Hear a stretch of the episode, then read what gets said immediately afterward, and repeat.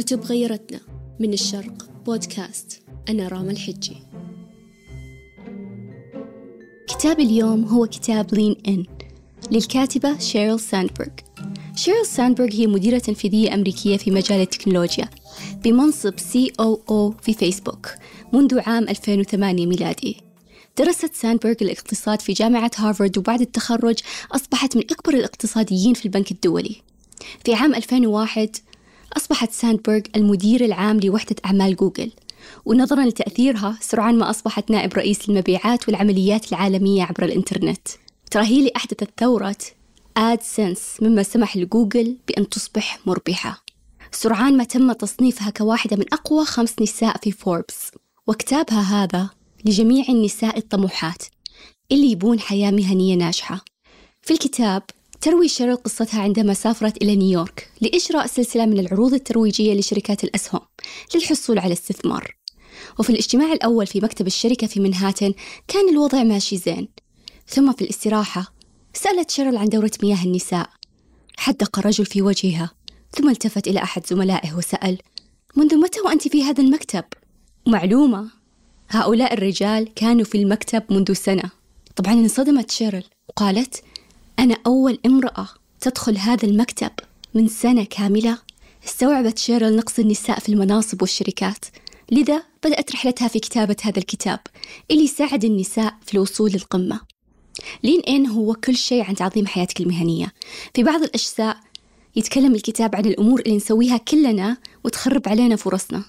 في حالات أخرى كيف يتم استهداف النساء بشكل مباشر مثل كيفية التعامل مع مطالب الأسرة والعمل في نفس الوقت. تتكلم كثير الكاتبة عن كيف تختلف الأمور بالنسبة للمرأة في العمل مقارنة بالرجل خاصة في المناصب العليا. وتجادل بأن النساء لا يمكنهم تحقيق المساواة في القوة العاملة إلا عندما يطلبن ذلك لأنفسهن. عشان كذا فهي تحث النساء على السيطرة على وظائفهن ومحاربة عدم المساواة بين الجنسين من أجل الوصول إلى المساواة الكاملة مع الرجال. تستخدم الكاتبة الإحصائيات لإثبات أن على الرغم من التقدم اللي أحرزته المرأة لا يزال أمامها طريق طويل لتقطعه قبل تحقيق المساواة مع الرجل. في الفصلين الأولين تقدم ساندبرغ حجتها حول سبب كون النساء أقل نجاحا من الرجال. تقدم ساندبرغ حجتها حول سبب كون النساء أقل نجاحا من الرجال. وهي تعتقد أن حواجزهم الداخلية هي التي تجعلهم يترددون في متابعة مناصب القوة والشك الذاتي مما يجعلهم يشعرون بأنهم ليسوا جيدين بما فيه الكفاية. هذه القضايا أثرها المجتمع وليس الواقع. بعبارة أخرى لم تعد النساء أقل طموحا أو قدرة مثل الرجال لكنهن نشأن في عالم يؤكد أن كونهن جميلات ولم يخلقن الذكاء والنجاح. من الفصل الثالث تعترف ساندبرغ بأن النساء يحتاجون يكونوا أكثر حزما من أجل تحقيق النجاح.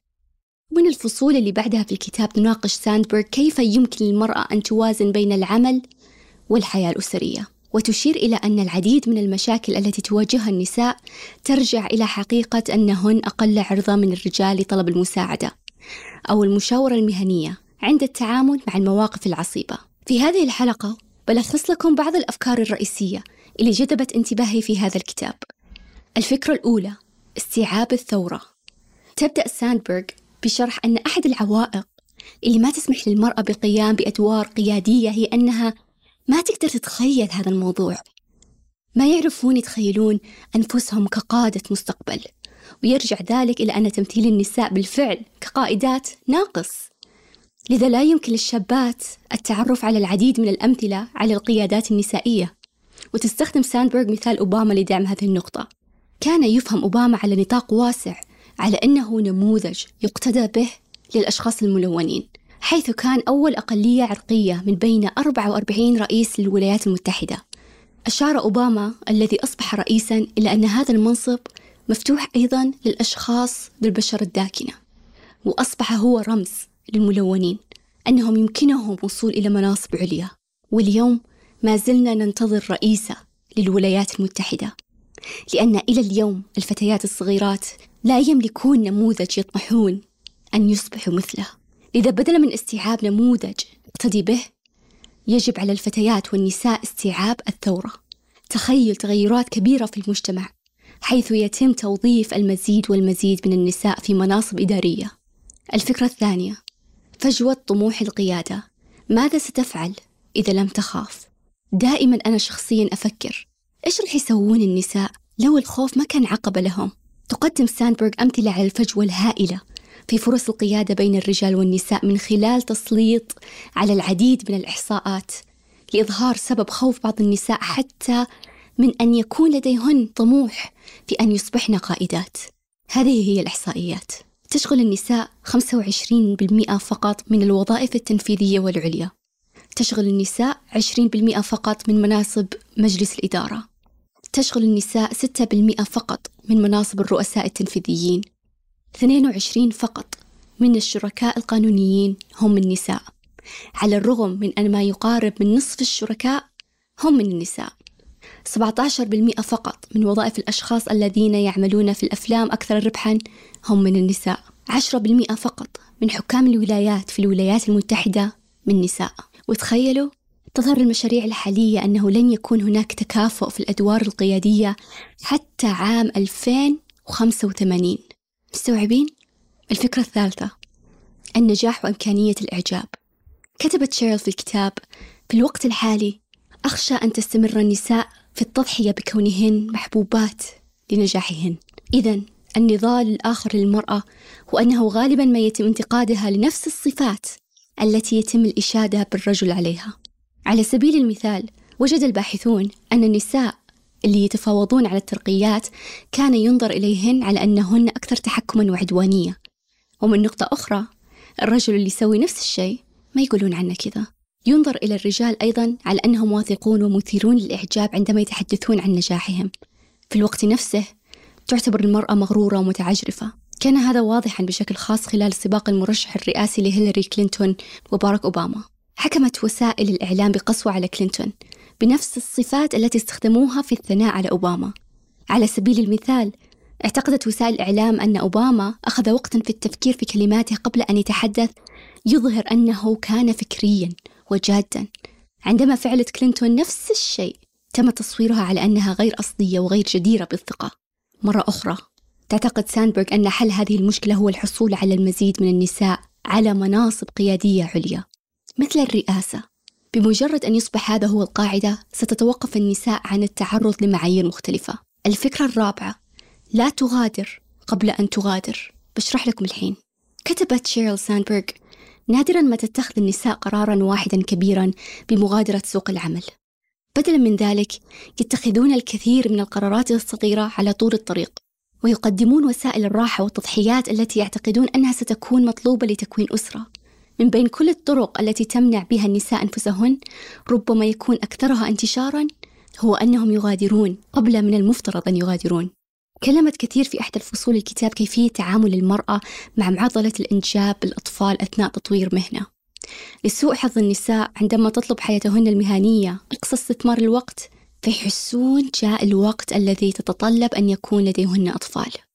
تعتقد ساندبرغ أن النساء مشغولات جدا في الاستعداد لإنجاب الأطفال قبل أن يكون هذا ممكنا. وعطت مثال أن في وقت سألتها فتاة صغيرة في فيسبوك عن الموازنة بين حياتها العملية وأطفالها. بعد فترة اكتشفت شيرل أن البنت اللي سألتها ما عندها أطفال أصلا ولم تكن حامل وما عندها زوج. يوضح هذا المثال أن النساء قلقات بشأن المقايضة بين العمل والأطفال قبل أن يحتاجوا إلى ذلك. بدلا من اتخاذ قرار واحد بالمغادرة عندما يحين موعد إنجاب الطفل تتخذ النساء سلسلة من القرارات المغادرة الصغيرة. هذه القرارات تغلق الأبواب التي توفر فرص عمل للمرأة. تسمي ساندبرغ هذا الميل للخلف. تجنبي القيام بذلك واتجهي نحو عملك حتى تصلي فعليا إلى النقطة التي يكون لديك فيها طفل. كمان تتكلم ساندبرغ أيضا في الاختلاف في طريقة معاملة النساء والرجال عند إعلان الحمل. يتم استقبال الرجال بتهنئة موجزة قبل العودة إلى العمل. يتم تهنئة النساء قبل قائمة طويلة من الأسئلة حول خططهن لحياتهن المهنية أثناء وبعد الأمومة. يفترض المجتمع دائما أن الرجل سيستمر في حياته المهنية بينما تتبطأ المرأة وربما تتخلى عن العمل تماما. الفكرة الخامسة اختاري الشريك الحقيقي.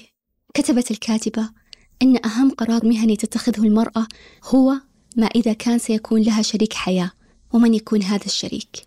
لا أعرف امرأة واحدة في منصب قيادي ليس شريك حياتها بالكامل. داعما لمسيرتها المهنية لا استثناءات. اختيارك للشريك أمر بالغ بالأهمية عند السعي لتحقيق التوازن بين الأبوة والأمومة والحياة المهنية. إن النساء والرجال عليهم أن يعملوا معا للقضاء على التحيز الجنسي في عالم الأعمال. في الوقت الحالي يحتاج الرجال إلى القيام بأكثر مما يفعلونه. تعتقد ساندبرغ أن النساء يجب أن يتعلمن أيضا أن يصبحن شركات داعمات. يحتاج الرجال إلى التمكين داخل المنزل حيث يمكن المرأة أن تكون متعجرفة وتمنع الرجال من المساهمة. ستصاب الأم المستبدة بالإحباط بسبب حجم العمل بينما سيصاب الأب بالإحباط بسبب افتقارها إلى المسؤولية داخل المنزل. سيؤدي هذا النهج أيضا إلى عرقلة مسيرة المرأة المهنية بشكل كبير. لذا ابحثي عن شريك حقيقي مستعد لتقاسم المسؤولية. يهدف كتاب لين إن إلى مساعدة كل من يريد خوض رحلة عالم الأعمال وخاصة النساء على النجاح على الرغم من القيود المفروضة عليهم. المفتاح هو الاعتماد على جميع الفرص بدلا من توقع سلم سهل لأهدافك المهنية. جهز نفسك لصالة ألعاب رياضة في وسط غابة حيث يتعين عليك القيام بوظائف غير متوقعة للوصول إلى هدفك النهائي. هناك عدة عوامل خارجية خارجة عن سيطرتك مثل اختلافات في طرق الحكم على الرجال والنساء في مكان العمل. لذا أنت استوعبي ثورة حيث من الممكن أن تكوني أحد القادة القلائل حيث يمكنهم إلهام الشابات الأخريات للبحث عن أدوار قيادية. من خلال القيام بذلك يمكنك أن تصبحي نموذجا تقتدي به كل امرأة. بنفس الطريقة التي أصبح بها أوباما نموذجا يقتدى به الأشخاص الملونين. قدامنا مشوار طويل إلى المساواة ولكن لكل منا مسؤولية في تحقيق ذلك. علمونا وش الكتب اللي ودكم نتكلم عنها في الحلقات الجاية. واكتبوا لنا رأيكم في التعليقات.